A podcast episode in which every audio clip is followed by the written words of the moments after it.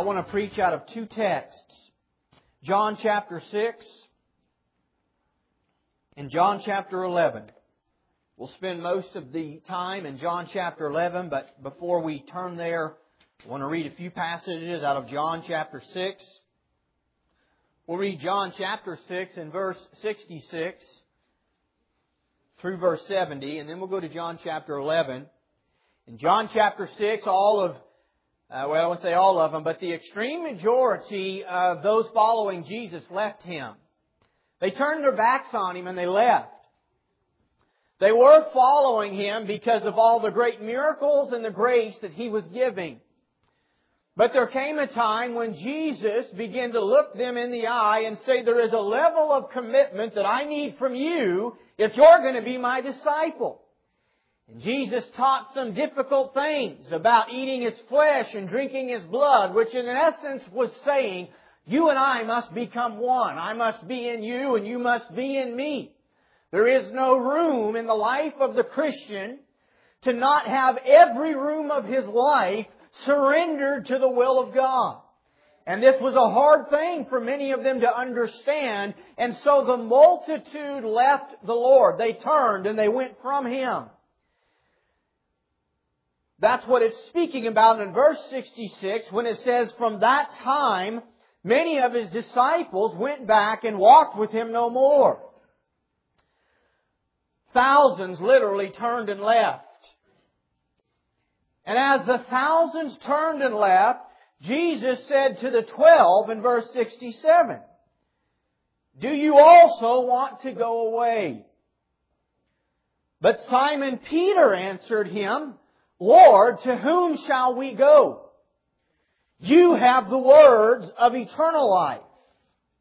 Also, we have come to believe and know that you are the Christ, the Son of the living God.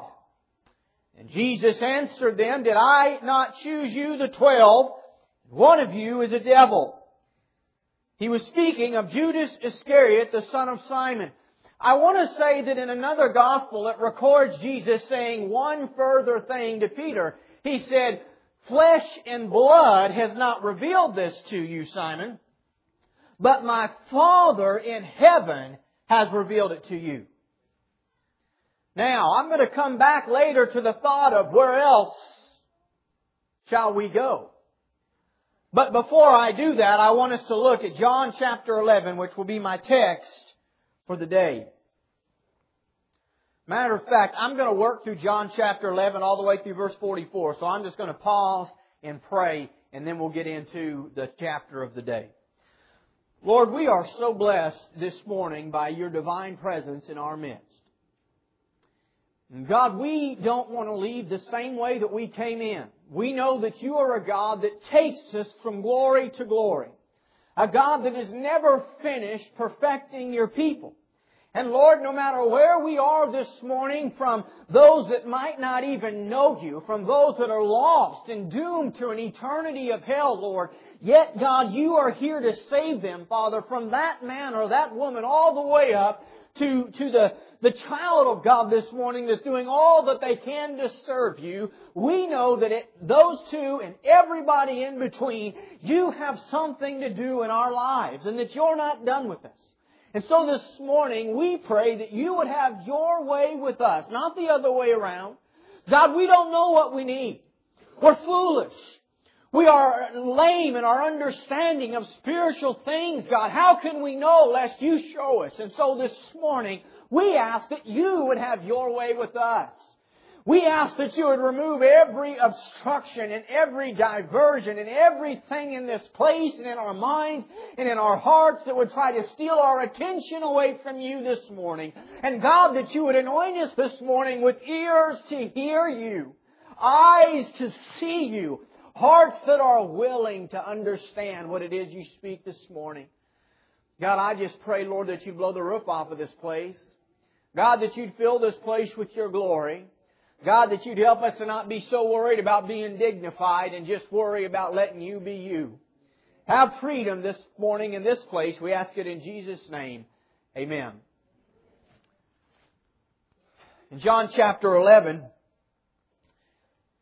the entire passage is about the raising to life of Lazarus. Lazarus was the third person that Jesus raised to life recorded in the Gospels. John, the last chapter of John, John said that Jesus did so many things that we couldn't record them all in all the books of the world.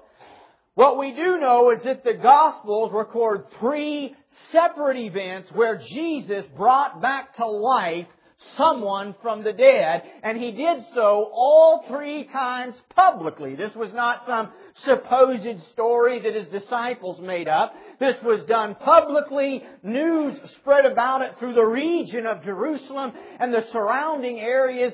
It is verifiably recorded fact of history. You can find writers who were non-Christians, Jewish historians who have recorded the same event that we read in the Word of God.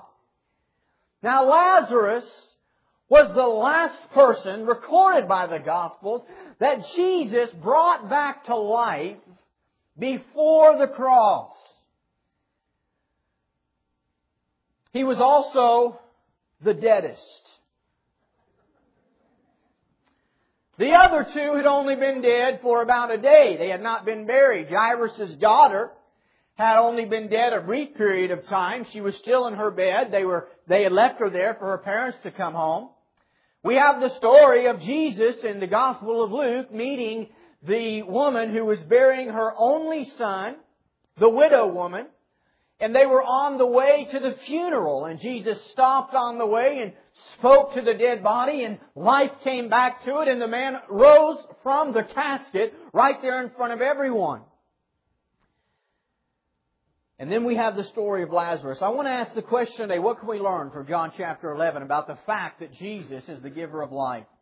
First of all, I want you to notice that in chapters, in verses 1 and 2, uh, Martha and Mary, uh, who were the sisters of Lazarus, they had sent for Jesus because they knew he was sick. They had seen him sick before, but this was looking really bad. This was looking terrible. They were pretty certain that if Jesus didn't show up, if a miracle wasn't worked, he probably wasn't going to pull out of this one, and they were right.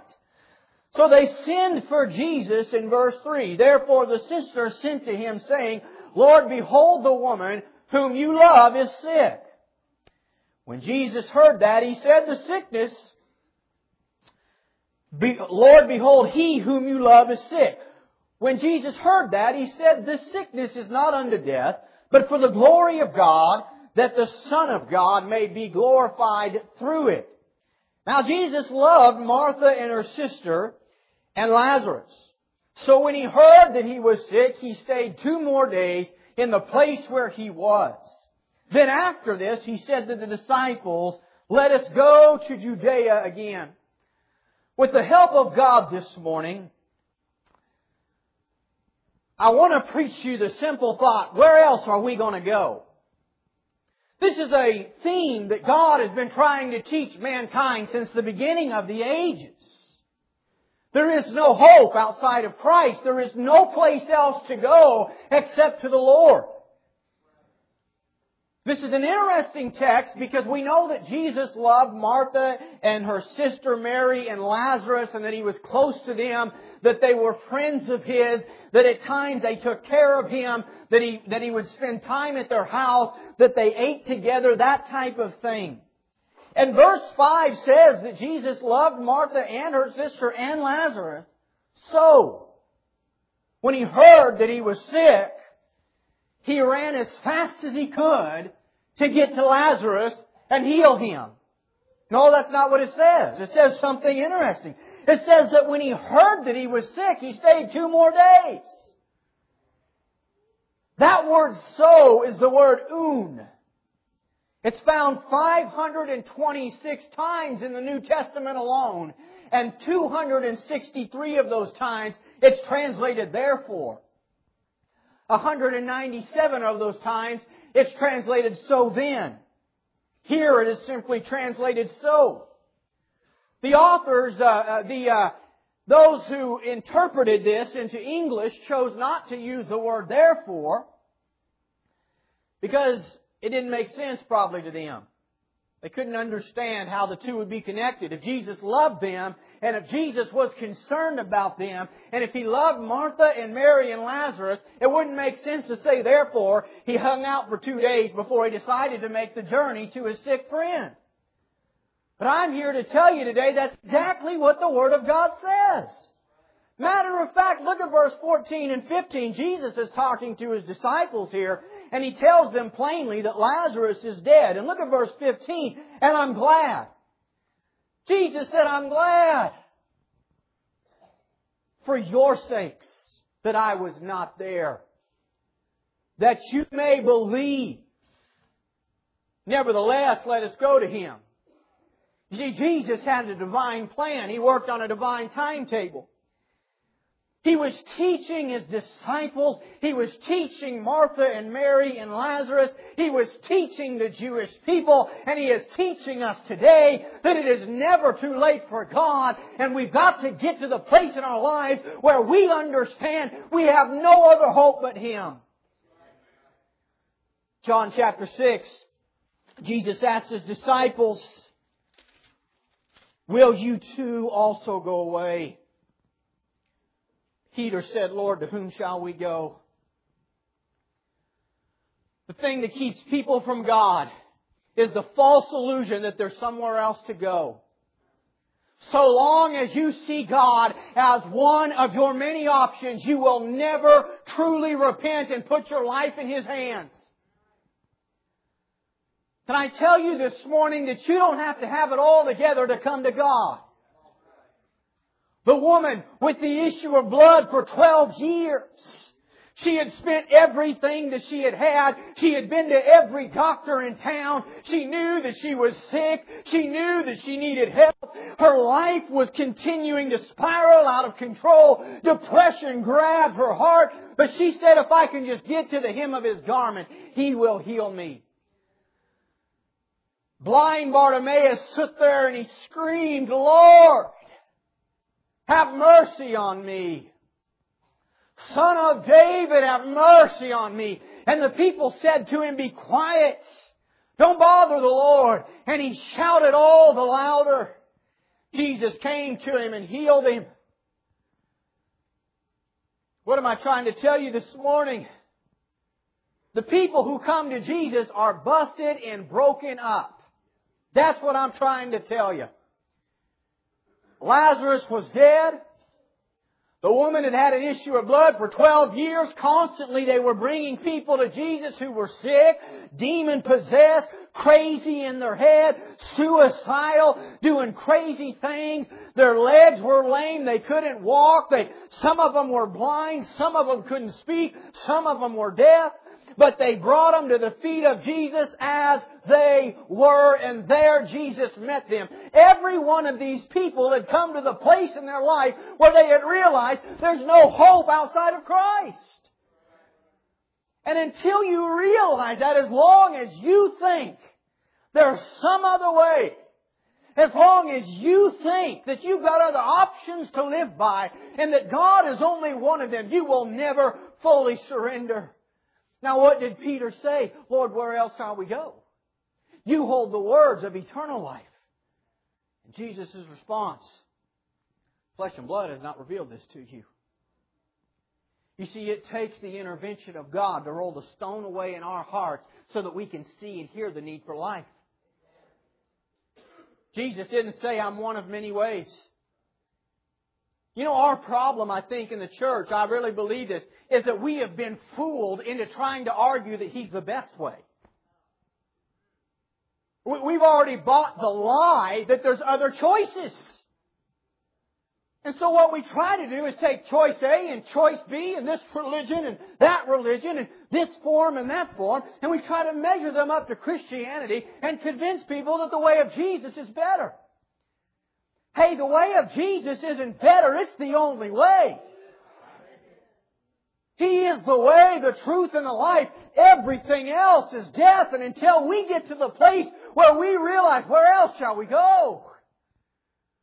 Jesus said, Are you going to leave me like they did? You going to leave me like they did? He asked the same thing to you this morning. When the going gets tough, are you going to leave just like everyone else? You know what we've become? We are a culture of quitters. Quitters. Quit on your children. Quit being a father. Quit being a mother. Quit on your marriage. Preacher preaches something I don't like. Quit on the church. God doesn't work this thing out the way you wanted Him to, thinking you'd somehow manipulate God and trick God if you went to church for a month. Quit on God. We're a nation of quitters. We're not committed to nothing. And you'll find the rubber hits the road in Christianity when God asks you, are you committed? Not committed to the church, not committed to Crossway, not committed to the ministry, committed to God. If you're committed to God, you'll be committed to those other things. We're a nation of quitters. Jesus asked the question, he asked this. He said, Will I find such faith when I come back on earth? What a thought. I wonder if he's coming back during our day and time, and I wonder if so, surely he knew of us. Does he find faith in us? Let me tell you, if you're going to make it for God, you're going to have to get settled the same things as these disciples did. Where else are you going to go? What are you going to do? You going to go back to your sinning? How'd that work out for you? What are you going to do? Where else can we go, church?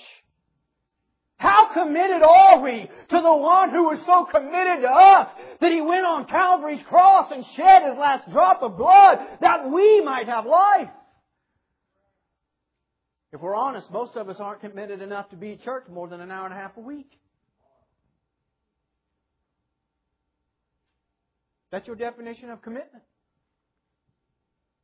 Hey, I'll come. I'll do this. I'll, I'll, I'll, say a prayer. But when it really gets down to where the rubber hits the road and is my life committed to Him, we fall so desperately short. All of us have busy lives. And I can assure you this, that when each and every one of us stand before God and give an account, and each and every one of us will, there's not a single one of us under the sound of my voice that will stand before God and wish that we had watched another hour of television rather than being in the house of God. There's not a single one of us that will stand before Him and wish that we'd spent some more time on Facebook and less time in His book. There's none of us that will hope that. But our lives often don't reflect the reality of what we say we believe. Because we have deceived ourselves into believing Jesus is one of many things we need in our life.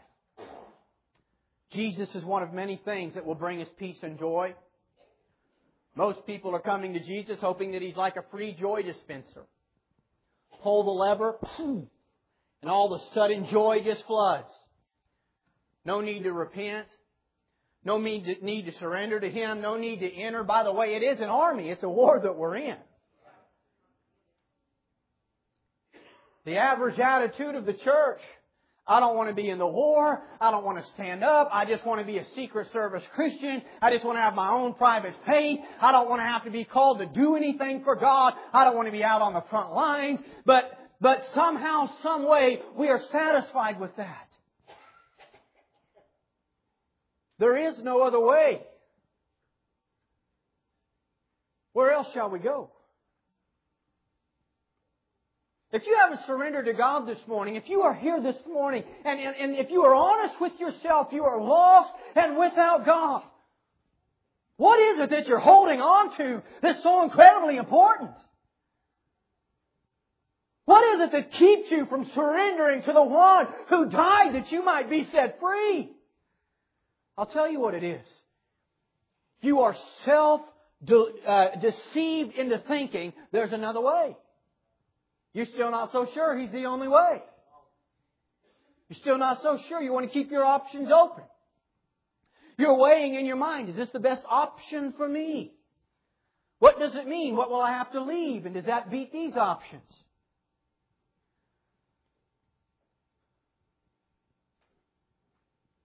Heaven and hell are the two choices.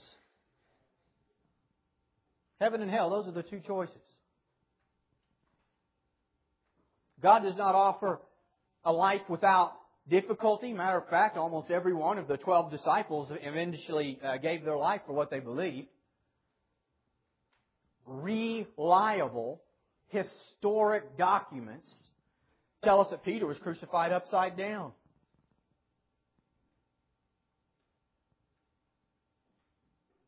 John was banished to the island of Patmos. Yet somehow we think that God's desire for those who really serve Him is to live conflict free lives and everybody's going to like us. We've been deceived into thinking the mission of the church, like I said last week, is to be liked. I'm a human being just like every one of you. Contrary to popular belief, I do enjoy being liked. I don't like feeling like people don't like me or don't like what I say.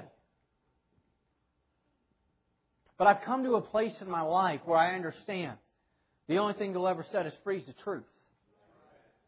And what God has called me to do is accurately preach the truth. And I will stand before God and I will give an account to God for how I do that. But if I preach the truth, if I live the truth, and it makes somebody mad, it's the truth that they're mad at, not necessarily me. We have to check our hearts and make sure that we're not out trying to pick a fight. You never see Jesus running in to pick a fight. That we're not intentionally trying to hide behind the banner of truth to hurt people's feelings. But there is a time and a place where we have to stand up and say, sin is sin. Jesus is the only way. There is no way outside of Him. Now let's look at our text. John chapter 11, Jesus intentionally waits and lets Lazarus be dead for four days before he gets there. We find that in verse 17. When he came, he found that he was already been in the tomb for four days. Verse 21, Martha said to Jesus, Lord, if you had not, if you had been here, my brother would not have died. But even now, know that whatever you ask of God, God will give you. Jesus said to her, Your brother will rise again. And Martha said to him, I know that he'll rise again in the resurrection at the last day. Jesus said to her, I am the resurrection and the life. He who believes in me, though he may die, he shall live. And whoever lives and believes in me shall never die. Do you believe this? Jesus said, I'm about to give your brother life now. Jesus was teaching us something. We have nowhere else to go.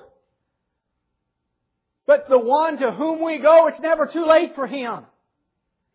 He said, I am the resurrection. In other words, even now, at this day, and in this time, it don't matter how bad your life is, don't matter how bad the situation is, don't matter what the world has to say about it, if God intervenes in a heartbeat, it can be better. He can heal your broken heart. He can save your soul from hell. He can change things in the twinkling of an eye because He is the great I am. And He is the answer today. Even now. Even now. After he's been dead for four days? Are you telling me that the Lord has the ability to reach in and change that situation? He's gone. Yeah. Even now, preacher, after the adultery has already happened, after my wife has left, after my children have gone this way, after all the pain and the heartache, after the deed has been done, after the pain has been entered, after the wounds have been there, even now you're telling me that God can still reach in and change things? Yes, He can. He is the great I am, the resurrection and the life, and God can roll away the stone from your situation and speak life into death. That's the God we serve. That's the God we serve. Where else will we go? Why would I leave that? Why would I turn? And Jesus looks at all of us the same way he did his disciples and says, Will you leave also? No commitment. This is where the rubber hits the road. commitment. People say a prayer. As long as they're deceived into believing, there's no real commitment that follows. But you get serious about getting committed to God, committing to God's people, committed to building God's kingdom, committed to the church that God's placed you in, committed to the people in the church that God's placed you in. You'll find where the rubber hits the road. Jesus is teaching us you can't ever quit on me. Ever. It doesn't matter how bad it looks. It doesn't matter if it's been four days. You can't ever quit on me. It doesn't matter if he's dead. It doesn't matter. You have to trust me, Jesus says. This is where real commitment comes in. Some people look at my life and say, How, how have you gone from where you've gone in 13 years? How has the church in, in seven years gone from this place to that place? Can I just say, I'm not a quitter, that's how. And anybody that knows me real well, you'll know that about me. I'm not a quitter. I don't quit. I'll die before I do. I am in this for the long run. He didn't quit on me. In the garden, when he began to see, and, and, and, the hour had come, and he was beginning to let it sink in how difficult it was going to be, and the pain and the humiliation. He would be stripped naked in front of public. He would be nearly beaten to death. He would be mocked. He would be spit upon. He didn't quit for me. He said, I'm going to go. How many of us quit over the foolish things and I don't just mean quit altogether, quit church. You might keep coming to church so you can feel like you're a religious person. But I mean quit your honest devotion to God. Quit your, your deep commitment to Him where you're living and you're loving Him with all of your strength and your, all of your mind and all that you are. He's the only thing that matters. Can I tell you something?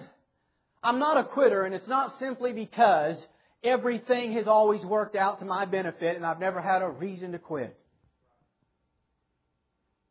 I happen to live in this world too. And this world is full of sin. And this world is full of hurt people. This world is full of broken people.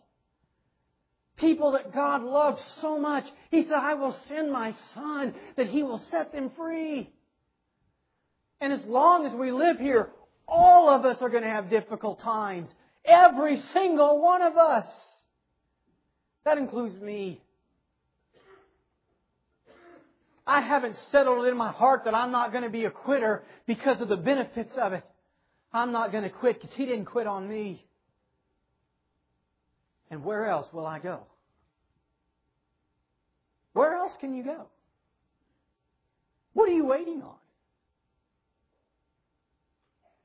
What is it that you think you're going to find that might be a acceptable alternative? You go back to the old way? You open to something else rises up that maybe is a decent thing to follow? Jesus holds the words of eternal life. He's the only one that can wash your sin sick soul and make it white as snow. He's the only one that can take your guilty, dead, black heart and make it beat again and put within you life. He's the only one that can cause you to be born again and give you the Holy Spirit to live in you and give you a new nature that you might be a new creation in Christ Jesus. There is none other. To whom shall we go? Oh, may God let this settle in our souls and we'll quit looking to the left and quit looking to the right and quit trying to see Jesus as some slice of pizza in our life that if we'll just put Him in there, hopefully it will be enough. You see, that's what most people come to the Lord for. And they're not really coming to the Lord at all.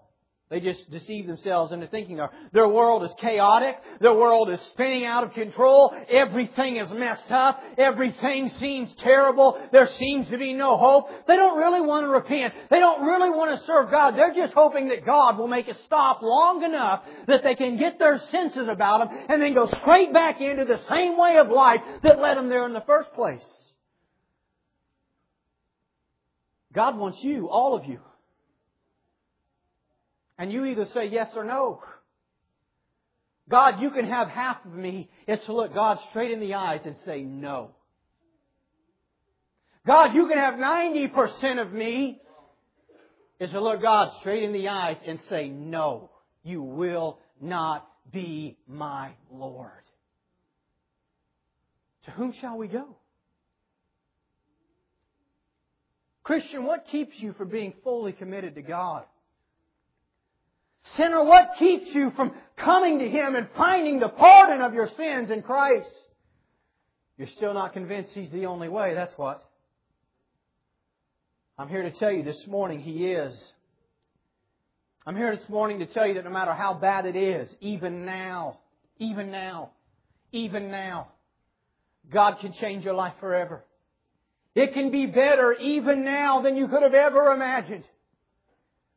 That feeling of hopelessness that sinks in when Lazarus has been dead for four days and the world and everything that you know and every experience you've ever had and every person you've ever seen, when all of a sudden you begin to think on that and you are seeing and you're hearing from every direction there is no hope. Christ says, I am. Christ says, I can do what no one else can. Christ says, when it seems like I'm four days late, I'm still right on time. Because I am the resurrection and the life. This morning, can I tell you, it doesn't matter how bad it's been, doesn't matter what's been done, God has the power in a moment of time this very morning to change your life forever. If you'll truly surrender to Him. If you'll turn to Him with an undivided heart and acknowledge where else shall I go? Jesus had them bring him to Lazarus. He said, where have you laid him? And when they got there, Jesus said, roll the stone away. Martha said, Lord, he's been dead for a little while.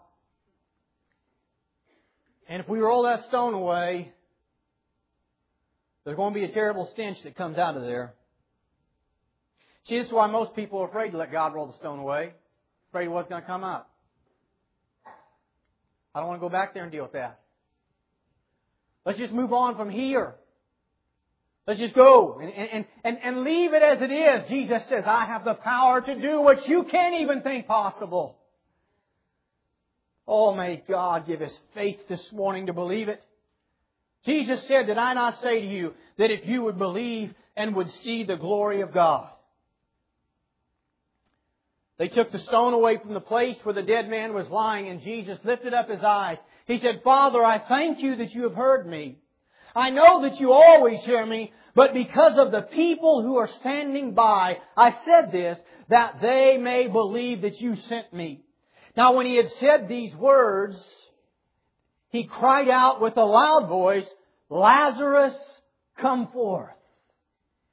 And he who had died came out bound hand and foot with grave clothes.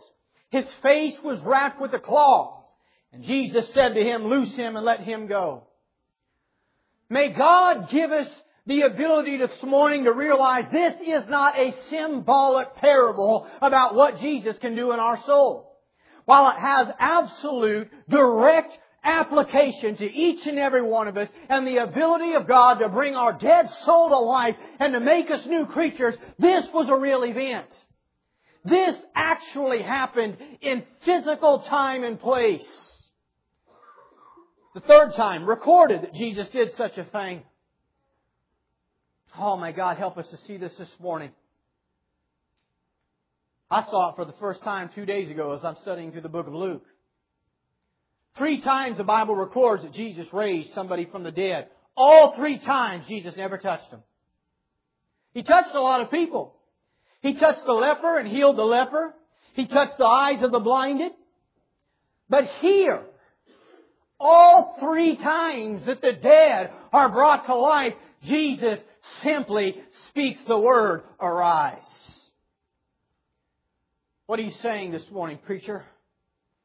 That the Word of God when it is truly heard, has the, uh, the ability to produce life out of death. And that God's Word is enough. That all that He had to do to bring life into those lifeless bodies was speak the Word, and all three times life came into them. The Bible says He came out with grave clothes on. Now it would make sense that He had grave clothes on. Grave clothes were basically very similar to what in our brains when we think about mummies being wrapped up. It was just something that they did to kind of help preserve the body. And uh, it would make sense that, and it would have been proper that Lazarus was wrapped up in grave clothes. But this morning I want to put forth the idea that many of us have already been wrapped up in grave clothes by everyone else. That the world around us has said, it's too late for you. There is no hope. Too much pain has been done. Too much sorrow has happened. He did this. She did that. When I was a child, this thing happened. When I was older, this thing happened. And all these reasons that we're wrapped up and we might as well just accept it the way it is and learn how to live life. God says, I can touch you where you're at and change you forever. He can do above and beyond, uh, above and abundantly beyond all that we could ever ask or even imagine. It's never too late for God. And Jesus said this, loose him. Loose him. And come forth. Loose him and let him go. This morning, he's saying the same thing. This morning, Jesus is speaking to some of the very things that have got you wrapped up, commanding that they be loosed in your life.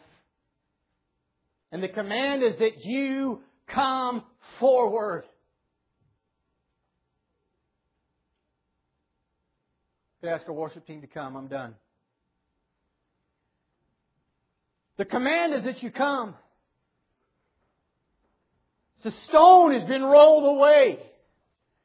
And the Lord stands at the door of your heart and He's knocking and He's saying, come forth out of that cave, come forth out of that grave, and the decision is yours this morning. The path has been paved. The way is clear. Are you willing to come out of the cave? Too many don't want to come out of the cave. Too many don't want to come out of the grave clothes. Too many are in that category that I spoke. All they want is God to just still their situation for long enough that their head's not spinning, and then they're going to go right back into the same old way. But God says, if you'll come out of that cave, if you'll come out of that grave, I will give you life. I will give you life. That's what it means to repent, to turn your life, be committed to God. Jesus said, If you are ashamed of me in front of men, I too will be ashamed of you in front of my Father. This morning you need to come out of the cave. This morning you've got to know where else are we going to go? To the child of God this morning, I say to you, if you're struggling in your faith, if you're wavering in your commitment to Him, if you are playing around with sin, where are you going to go? You can't run back to sin and then whine about the wages of sin. The wages of sin is death. That's all that it's going to pay. Recommit your life to God. Don't be a quitter. Don't be a quitter on God. Yeah, this world's hostile. He told us so. I don't know where the confusion of that is. He said you'll have trials and tribulations. Why are we so confused and upset when we do? He warned us. But what he did promise is that he that he would not lead us anywhere that wasn't common to man, where there wouldn't be a way out. He promised that in that place he wouldn't leave us and he wouldn't forsake us. And above all, He promised that He'd give us new life. This morning, are you committed? Have you repented of your sins, committed to the Lord?